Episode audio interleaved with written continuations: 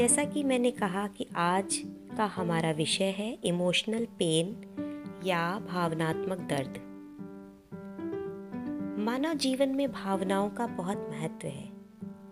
ये भावनाएँ ही मनुष्य को अन्य जीव जंतुओं से भिन्न बनाती हैं। मनुष्य की सबसे खास विशेषता होती है उसकी भावनाएँ। भावनाओं की वजह से ही मनुष्य सभी प्रजातियों में एक विशिष्ट स्थान रखता है और यही भावनाएँ कई बार उसको बहुत सारी तकलीफ़ें भी देता है। मनुष्य का भावनात्मक पक्ष उसको दो तरह से विशिष्ट बनाता है। एक तो वह भावनाओं की वजह से अन्य जीव जंतुओं से ऊपर उठता है तो वहीं दूसरी तरह से देखा जाए तो इसी भावना की वजह से मनुष्य अपने जीवन में अनेक प्रकार की परेशानी में भी पड़ता है और दर्द झेलता है।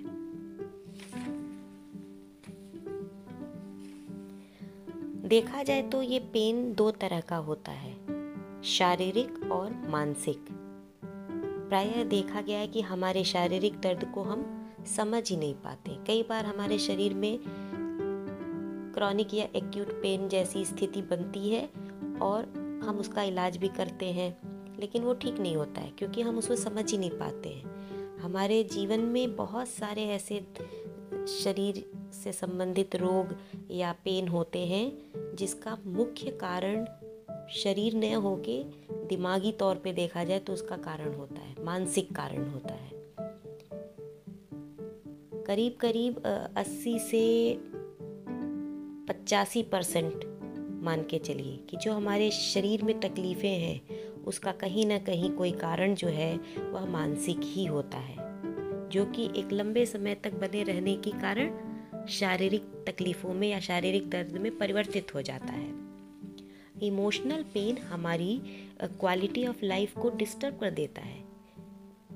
नेगेटिव इमोशंस और स्ट्रेस ये चीज़ें शारीरिक दर्द और बीमारी की कारण होते हैं।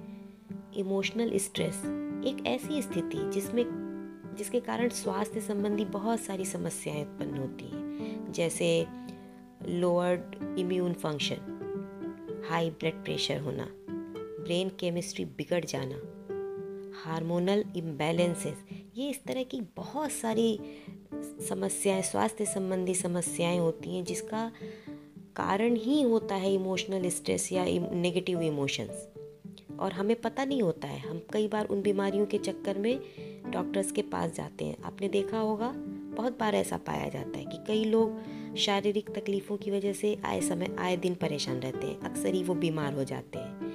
कभी एक्यूट और क्रॉनिक पेन होता है और उसको लेके बार बार डॉक्टर के पास जाते हैं। लेकिन चाहे वो कितनी बार भी डॉक्टर के पास जाते हैं, उसका परमानेंट उपचार नहीं हो पाता। कुछ दिन ठीक होता है, दवाइयाँ खाते हैं पेन किलर्स खाते हैं, फिर कुछ दिन तक उनको लगता है कि ठीक हो रहा है या हो गया है, और फिर कुछ समय बाद वो चीज़ें फिर से शुरू हो जाती हैं, उभरने लगती क्यों? क्योंकि जो रूट कॉज है रूट कॉज तो कहीं और है, हम इलाज कुछ और कर रहे हैं तो ठीक कैसे होगा? कारण मस्तिष्क, दिमाग है, वहाँ पे वहाँ की तकलीफ़ें हैं। और वो तकलीफ़ लंबे समय तक रहते रहते क्या होता है वो? उसमें कन्वर्ट हो जाती है। शारीरिक दर्द में परिवर्तित हो जाती हैं। अब इन इमोशनल पेन जो होते हैं लंबी अवधि में रह, तक बने रहने के कारण ही फ़िज़िकल पेन में कन्वर्ट हो जाते हैं। तो अब करना क्या है? क्या कैसे इन, इनके साथ हमको इलाज से नहीं सही हो रहा है, हम बार बार जा रहे हैं डॉक्टर के पास, नहीं हो रहा है। तो आखिर इनका उपचार क्या है? कैसे इसको ठीक किया जाए?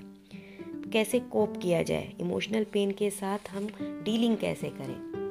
तो आज हम इस पे ही थोड़ी सी चर्चा कर लेते हैं कि हम अगर ऐसा कोई व्यक्ति नहीं है जीवन में, कभी इमोशनल पेन से ना गुजरा हो, सभी गुजरते हैं। और ये भी नहीं सोचना चाहिए कि अरे मेरे साथ ही हो गया ऐसा। इसका कोई उपचार नहीं है या मैं ही सबसे ज़्यादा दुखी और तकलीफ़ में हूँ। जीवन में परेशानियाँ आती हैं और उसको हमें झेलना भी होता है और उससे हम उबर भी जाते हैं। हम मनुष्य इसमें सक्षम होते हैं कि हम इस तरह के इमोशनल पेन से निजात पाएँ और अपने आप को स्वस्थ बनाएँ। तो चलिए देखते हैं कैसे इससे निपटा जाए। तो कुछ बातें हैं जिस पे ध्यान दिया जाएगा तो ये ठीक हो जाएँगी। हमें करना क्या होगा? मैं वन बाय वन आपको बताती हूँ।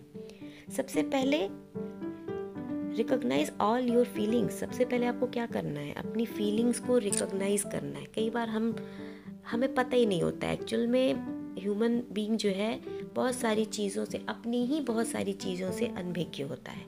उसे पता नहीं होता है। जैसे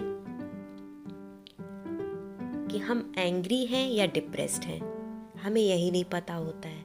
जब हमें गुस्सा आता है किसी व्यक्ति को तो उसको लगता है कि वह स्वाभाविक तौर पे गुस्सा कर रहा है। लेकिन कई बार क्या होता है, कुछ लोगों में वो गुस्सा जो है, वह स्वाभाविक ना हो के एक नॉर्मल एंग्री एंगर होता है। वो ना हो के क्या होता है वो, किसी खास वजह से वो डिप्रेस्ड होता है और उसकी वजह से वो गुस्सा कर रहा होता है। अगर गुस्सा नॉर्मल है, तब तो कोई समस्या नहीं, क्योंकि गुस्सा एक स्वाभाविक प्रक्रिया है, सभी करते हैं। लेकिन वो अगर डिप्रेस्ड होने की वजह से कर रहा है तो ऐसी सिचुएशन में क्या होगा? ऐसी सिचुएशन में जब आपको पता होगा तो आप उसको डील कर सकेंगे, नहीं पता होगा तो आप नहीं डील कर पाएँगे। तो इसलिए हमें अपनी फीलिंग्स को रिकग्नाइज करना बहुत ज़रूरी है। इसके लिए हमको विचार करना होता है, सोचना पड़ता है थोड़ा सा विचार करेंगे तो समझ में आ जाएगा कि हमारी फीलिंग्स क्या है एक्चुअल स्थिति क्या है। तो ये काम करना है। फिर दूसरी दूसरी बात क्या करनी है हमें? Get your mind off how bad you feel आपको ये अधिकार है हर व्यक्ति को ये अधिकार है कि वह स्वयं के लिए सॉरी फील करे। कम से कम टेन मिनट के लिए। कम से कम टेन मिनट आपको देना है। और ये फील करना है, भाई, हमारे साथ अगर कुछ हम दूसरे को सॉरी बोलते हैं, हम खुद को भी सॉरी बोल सकते हैं। बोलना चाहिए। अगर कहीं कुछ ऐसा लग रहा है फीलिंग्स में इमोशंस में ऐसी कोई चीज़ आ रही है, जहाँ पे आपको लगता है कि अगर हम सॉरी फील करें तो वो हमारे इमोशन को एक तरह से सही डायरेक्शन में ले जाता है। आगे बढ़ने के लिए कहते हैं ना, आगे बढ़ने के लिए हमें थोड़ा रुकना ज़रूरी होता है। तो जब भी ऐसी सिचुएशन हो रही है, कोई इमोशनल सिचुएशन ऐसी है जो लंबी हो रही है, खिंच रही है, उसका जो टाइम पीरियड वो लंबा चल रहा है तो आपको क्या करना है? थोड़ा ठहरना है, रुकना है, विचार करना है, एक लॉन्ग ब्रीथ लीजिए और फील करिए। अच्छा फील करिए लॉन्ग ब्रीथ लेंगे तो आपको अच्छा फील करेगा फिर मूव ऑन करिए आगे बढ़िए।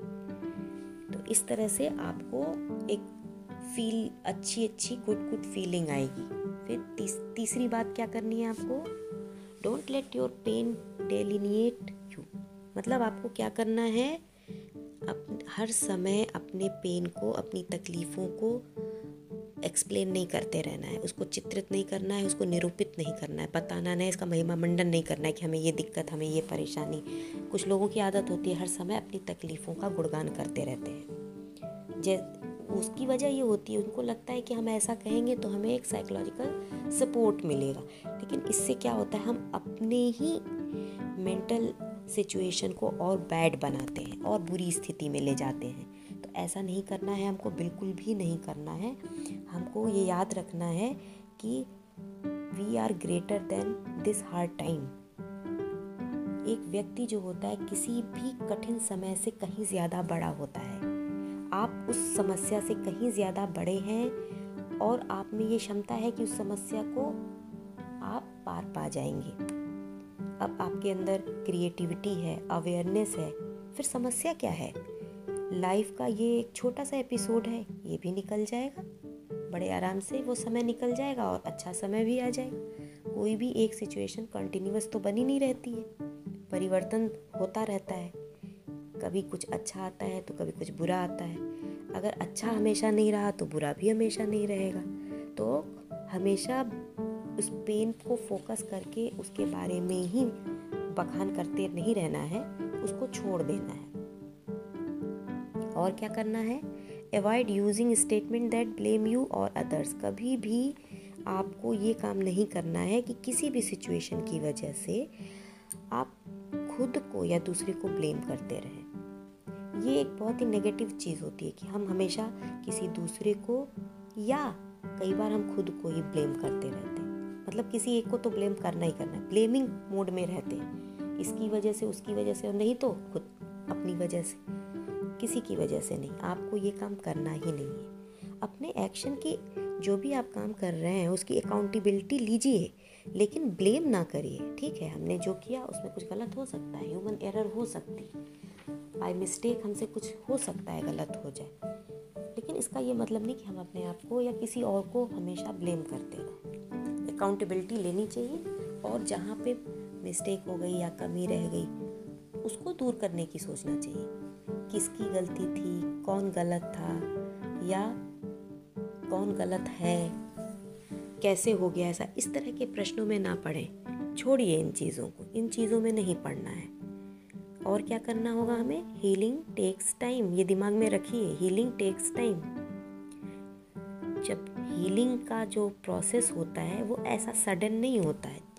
कोई दर्द है, कोई तकलीफ़ है तो निश्चित रूप से उसको हील होने में थोड़ा तो टाइम लगेगा ना। अब जैसे मान लीजिए हमारे शरीर में, मान लीजिए आप गिर गए, कहीं चोट लग गई तो ऐसा तो है नहीं कि उस पर दवा लगाई और एकदम से चमत्कार सा हो गया, बिल्कुल ठीक हो गया। थोड़ा तो टाइम लगता है ना उसको हील होने में। सेम वही सिचुएशन है हमारे इमोशन के साथ। अगर कहीं इमोशन में पेन है इमोशनल लेवल पे हमको कोई दुख तकलीफ़ है तो वो भी ठीक होगा, पर टाइम लगेगा। हर चीज़ में टाइम लगता है। कहीं भी हीलिंग होती है तो टाइम लगता है। इसके लिए आपको क्या करना है? पेशेंस डेवलप करना है।